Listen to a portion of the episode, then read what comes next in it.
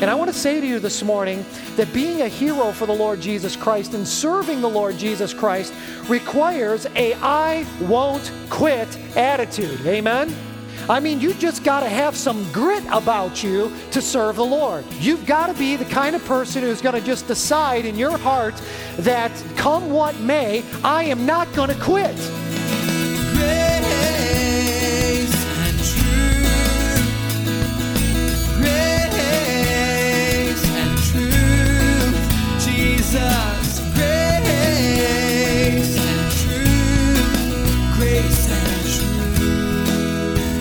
Welcome to Grace and Truth Radio, a ministry of Harvest Bible Church, verse by verse Bible teaching with Pastor Dan McGee.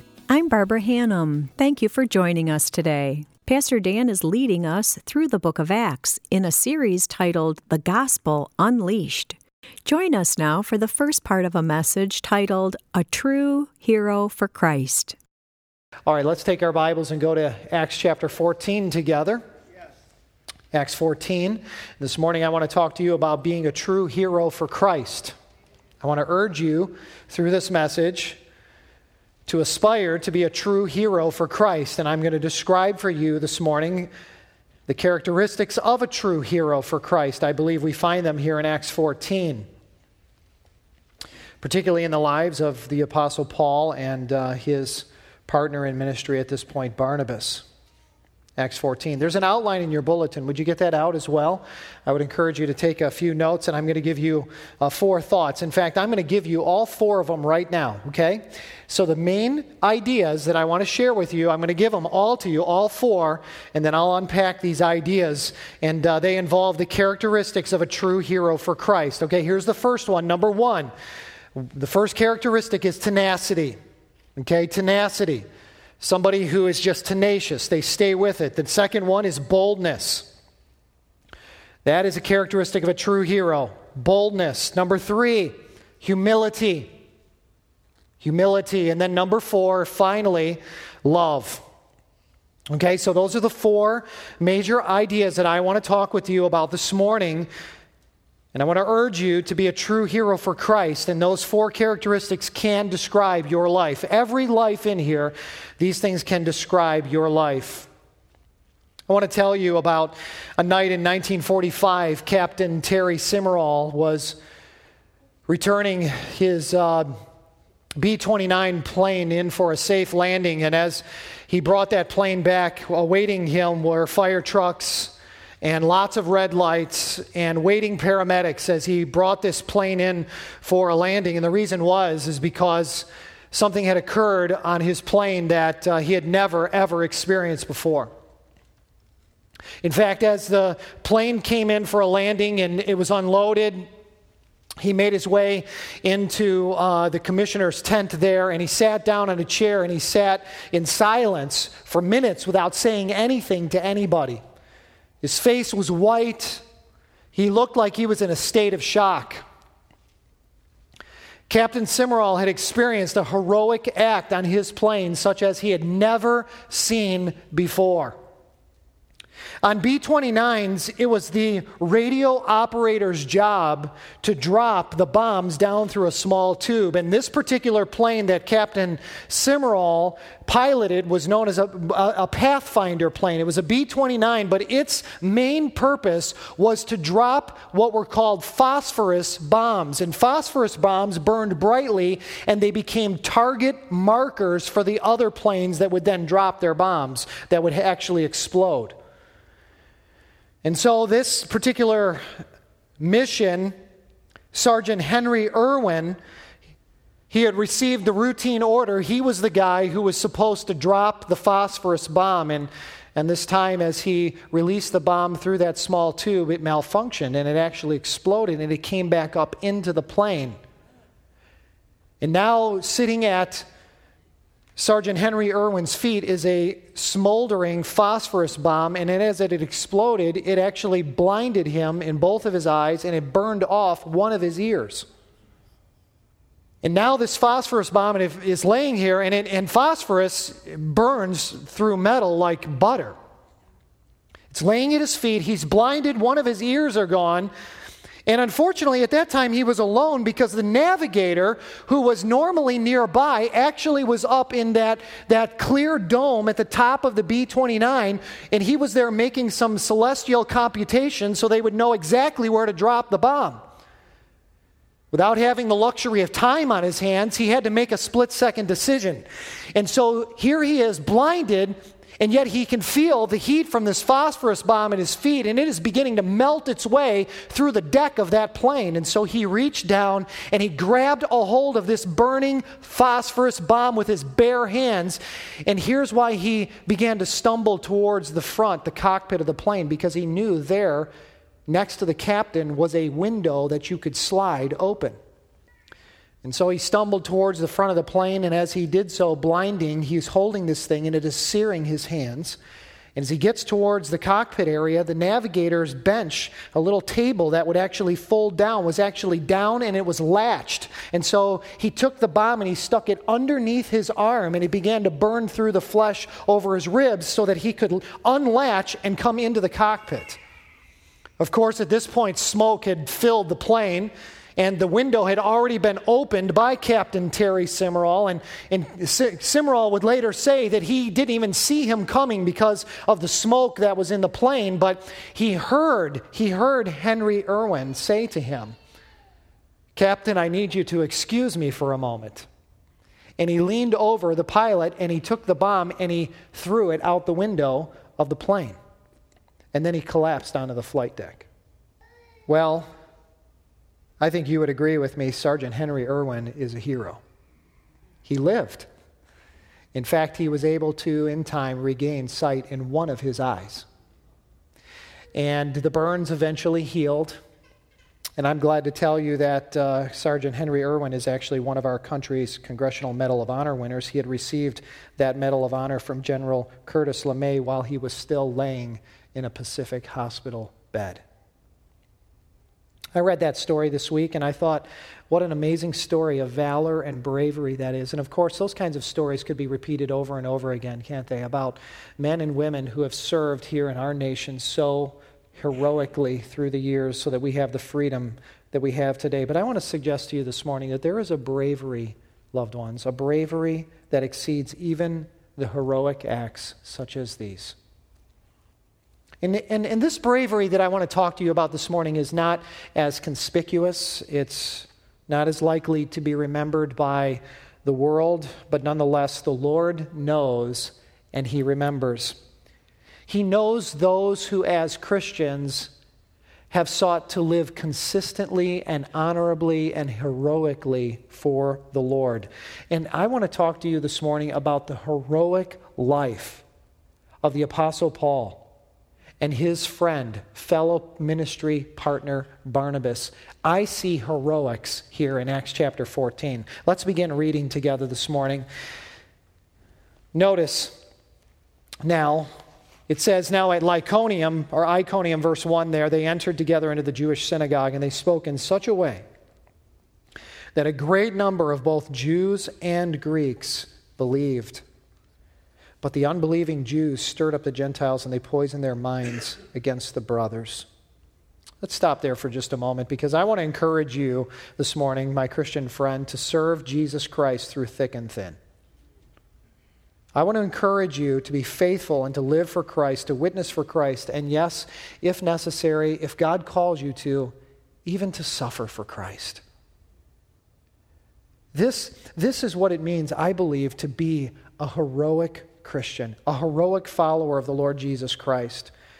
And first of all, as I said to you, it's going to take some qualities, some characteristics. And the first one is what? Tell me. What is it? Number one? Tenacity. What is tenacity? Tenacity is just stick with it, right? You just stick to it. Stick to itness. You just don't quit.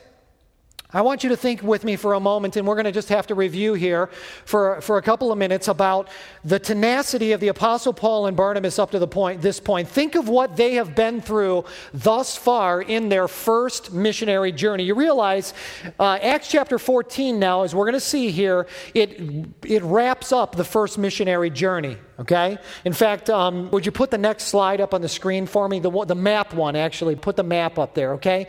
So let's remember what, uh, what has happened here and the, the course that they have traveled so far. They left Antioch over there on the right, which is located in what is now modern day Syria. They traveled down to Seleucia there, that port city. They went across the Mediterranean. They, they arrived there in Salamis, which is on the island of Cyprus. That's the main port city coming into Cyprus. They traveled to Paphos, which is the capital city of the island of Cyprus. And all along the way, they preached the gospel. Remember, though, if you remember in chapter 13, when they arrived there on the island of Cyprus, they were received with mostly indifference. And uh, when they finally got to the city of Paphos, there, that capital city, you'll recall that they finally saw a convert. But they had to have a, a very difficult interaction with a sorcerer. Remember that? The sorcerer whose name was Elymas, and he had actually somehow gotten in really good with uh, the proconsul on the island of Cyprus. So basically, the president of the island was being influenced strongly by a sorcerer. And Paul had a very difficult interaction with this sorcerer.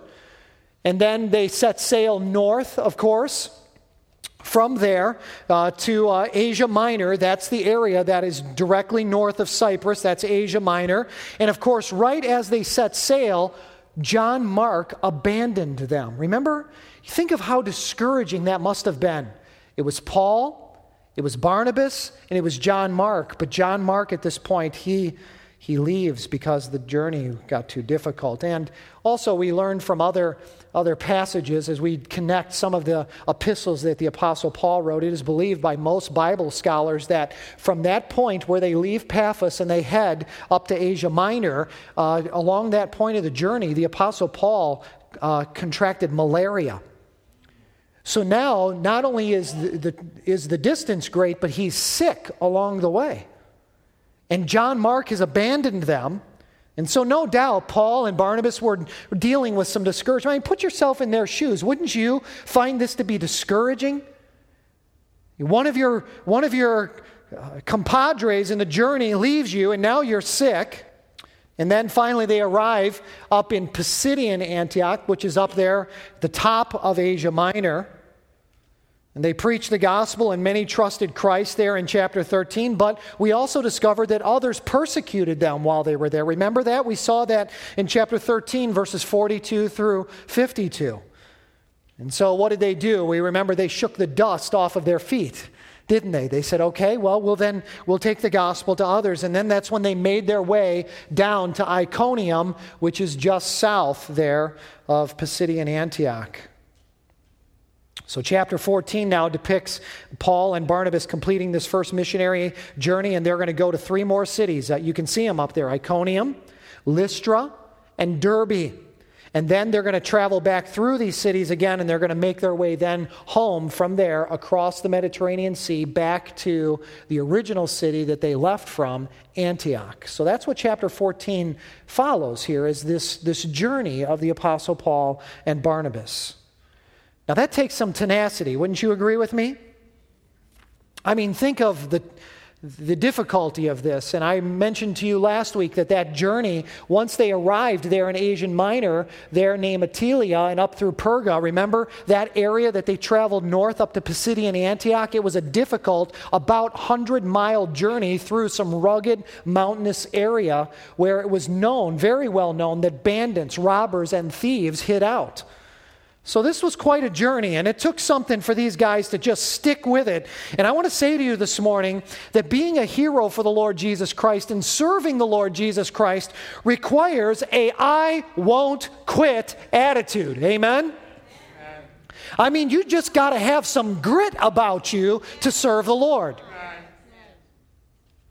You've got to be the kind of person who's going to just decide in your heart that come what may, I am not going to quit. I'm going to keep serving the Lord because this is what He's called me to do. You know, Jesus said something about this. In fact, I'd like you to hold your page here in Acts 14 and go back with me to the Gospel of Luke. Would you do that, please? Luke 9. Luke chapter 9. Notice with me the end of the chapter, verse 57 is where we'll begin. It says, as they were going along the road, someone said to him, I will follow you wherever you go. Now, now, stop and just look at me for a moment.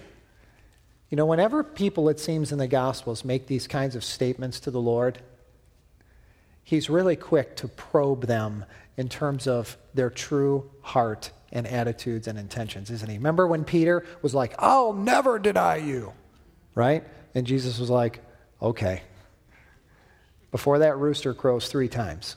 And now here's somebody stepping up to the plate and they're like, I'm going to follow you wherever you go, Jesus. And so notice verse 58 Jesus said to him, Foxes have holes and birds of the air have nests, but the Son of Man has nowhere to lay his head. So, what's Jesus saying? If you're going to follow me, it's going to be difficult. Verse 59 To another he said, Follow me. But he said, Lord, let me go and bury my father. And Jesus said to him, Leave the dead to bury their own dead. But as for you, go and proclaim the kingdom of God. Wow, that seems kind of harsh, doesn't it? Verse 61 Yet another said, I will follow you, Lord, but, but let me first say farewell to those at my home. And Jesus said to him, No one who puts his hand to the plow and looks back is fit for the kingdom of God. I think what Christ is emphasizing here is this no quit attitude, that it's going to take some tenacity. You have to have this attitude if you're going to serve the Lord. And do you realize if you adopted this attitude in your life, you're being like the Lord? You see, being a true hero for Christ really means this being like Christ. When we adopt these characteristics, like tenacity. Do you realize that was a characteristic of our Lord? In fact, same chapter, you're there. Look, look at verse 51. It says there, when the days drew near for him to be taken up, notice, he set his face to go to Jerusalem. Remember, church? When we got to Good Friday, I told you that it was all a part of God's plan, and Jesus literally came to make, he, he came to die for us. He made a decision I'm going to the cross. He set his face to go to Jerusalem, knowing that what waited for him there was death. Wouldn't you say that's some tenacity? And I want to tell you that, that when you are tenacious and tenacious in serving the Lord, that's a good characteristic because that's a characteristic of our Lord and Savior Jesus Christ. Listen, I want to encourage you tenaciously cling to Christ, tenaciously serve the Lord Jesus Christ. For some of you, as moms, you know what that's going to mean? That's going to mean that you tenaciously say, I am going to serve my husband and my children and be the best wife and the best mother that Jesus can enable me to be. I'm going to serve. I'm going to love my husband. I'm going to love my children. I am going to be faithful to them. I am not going to turn back. I've put my hand to the plow. God has called me to be a wife. I am going to keep my hand on the plow. I am not going to look back. As a husband, I am going to love my wife. I am going to love my kids. I'm going to serve them like Jesus wants me to serve them. I'm going to be an example of godliness to them. I've put my hand to the plow of this relationship. I am not going to let go. I am not going to look back. At work, it means I'm going to be a faithful witness for Jesus Christ. And I may not always be able to go around and preach the gospel to my coworkers, but I am going to live a faithful life. I'm going to be honest in my dealings with my coworkers. I'm going to have speech that resembles the speech of Jesus Christ. My attitude is going to be such that when people notice me under pressure, when the heat is on, I respond in a way where they can see the Holy Spirit empowering me and giving me that attitude in that moment because I don't have that kind of attitude in and of myself. You see, being a true hero for Christ means being like Christ. And being like Christ means being tenacious, having some tenacity, sticking with it, being who God has called you to be, and doing the things that He has called you to do. So, some of you in here this morning, I want to encourage you, by God's grace, dig deeper. Dig deeper. Allow the Spirit of God to strengthen you and empower you to be the man and the woman that God has called you to be. Dig deeper. Don't quit. Be tenacious. Hang on. Don't give up. Don't look back. Jesus said, Anyone who puts his hand to the plow and looks back is not worthy of the kingdom of God. Don't do that. Don't do that. Boy, I'll tell you, I see that all over Paul and Barnabas, don't you, here in these journeys, man? What a, what a, what an example these guys set for us, tenacious. Let's go back now to Acts chapter 14, okay? Because the second one that I want to talk to you about, the second characteristic is boldness. So these guys are filled with tenacity, but they're also extremely bold. Again, here they are, as they've always done. They immediately in Iconium, they go to the Jewish synagogue, according to verse 1, and they spoke, notice, in such a way that a great number of both Jews and Greeks believed. But of course, as we find normally happens, there's controversy. Verse 2. But the unbelieving Jews stirred up the Gentiles and poisoned their minds against the brothers. So there are some Jews there, and this happened in chapter 13, by the way, verse 50. Look back there just for a moment. It happened back there too. Verse 50, it says, But the Jews incited devout women of high standing and leading men of the city, stirred up persecution against Paul and Barnabas, and drove them out of the district.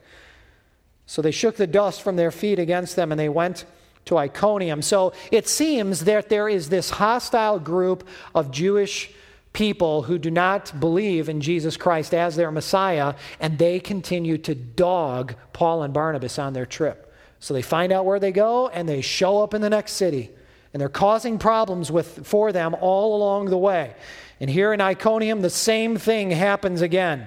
Notice what it says at the end there or at the end of verse 2, it says, They poisoned their minds against the brothers. Now, I love this. I love this. In verse 3, notice what it says. So, so now stop, look at me just for a second. So, so, at this point, if, if it were me and if it were you, many of us at this point would say, Okay, here we go, round number two. These guys are stirring up problems, they're persecuting us. So I think it's time for us to pack up our bags once again and move on. So let's see what happens. This is great. So, verse 3 they remained for a long time. speaking boldly for the Lord, who bore witness to the word of the grace, granting signs and wonders to be done by their hands. So, don't you love that? Seriously, I love that. It's like, okay, it gets hard again, and here comes the persecution. So, what are we going to do? We're just going to stay and we're going to keep on doing what we've called, been called to do by the Lord. Don't you like that? I love that. Love that. Verse 2 poisoned their minds, it says there. The New American Standard Bible actually uses the word embittered. It means they caused others to think ill of Paul and Barnabas. And so the persecution once again arises. And what do they do? They stay longer and they get louder. Amen? They dig in their heels. Boldness. Verse 4 But the people of the city were divided. Some sided with the Jews and some with the apostles. Well, again, isn't that true? Don't we see that with the gospel? The gospel divides. We've seen that over and over again in this story that some will believe and some will reject. But truly, wisdom needs to know when to keep on and when to walk away because now watch, watch what happens. Verse, verse 4 it says they were divided, some sided with the Jews, some with the apostles. Verse 5 when an attempt was made by both Gentiles and Jews with their rulers to mistreat them and to stone them, they learned of it and they fled to Lystra and Derbe, cities of Lycaonia, and to the surrounding countries, and there they continued to preach the gospel. Thanks for joining us today on Grace and Truth Radio. I'm so glad that you've been with us. If you're looking for a church, I'd like to invite you to join us. Harvest is a growing, dynamic, multicultural church that welcomes people from all backgrounds, all cultures, and all walks of life. We are passionate Christ followers, and if that resonates with you, come check us out. You can get a copy of this series of messages if you go to our website, graceandtruthradio.com or you can call us at 1 877 64 Truth. And of course, Grace and Truth Radio is sponsored by Harvest Bible Church and listeners like you. Check out our website at harvestdetroitwest.org. I hope you'll come to visit us this Sunday at one of our three service times 8:30 a.m., 10 a.m. or 11:30 a.m. Harvest is located on Newburgh Road, just north of Ford Road. We hope to see you there.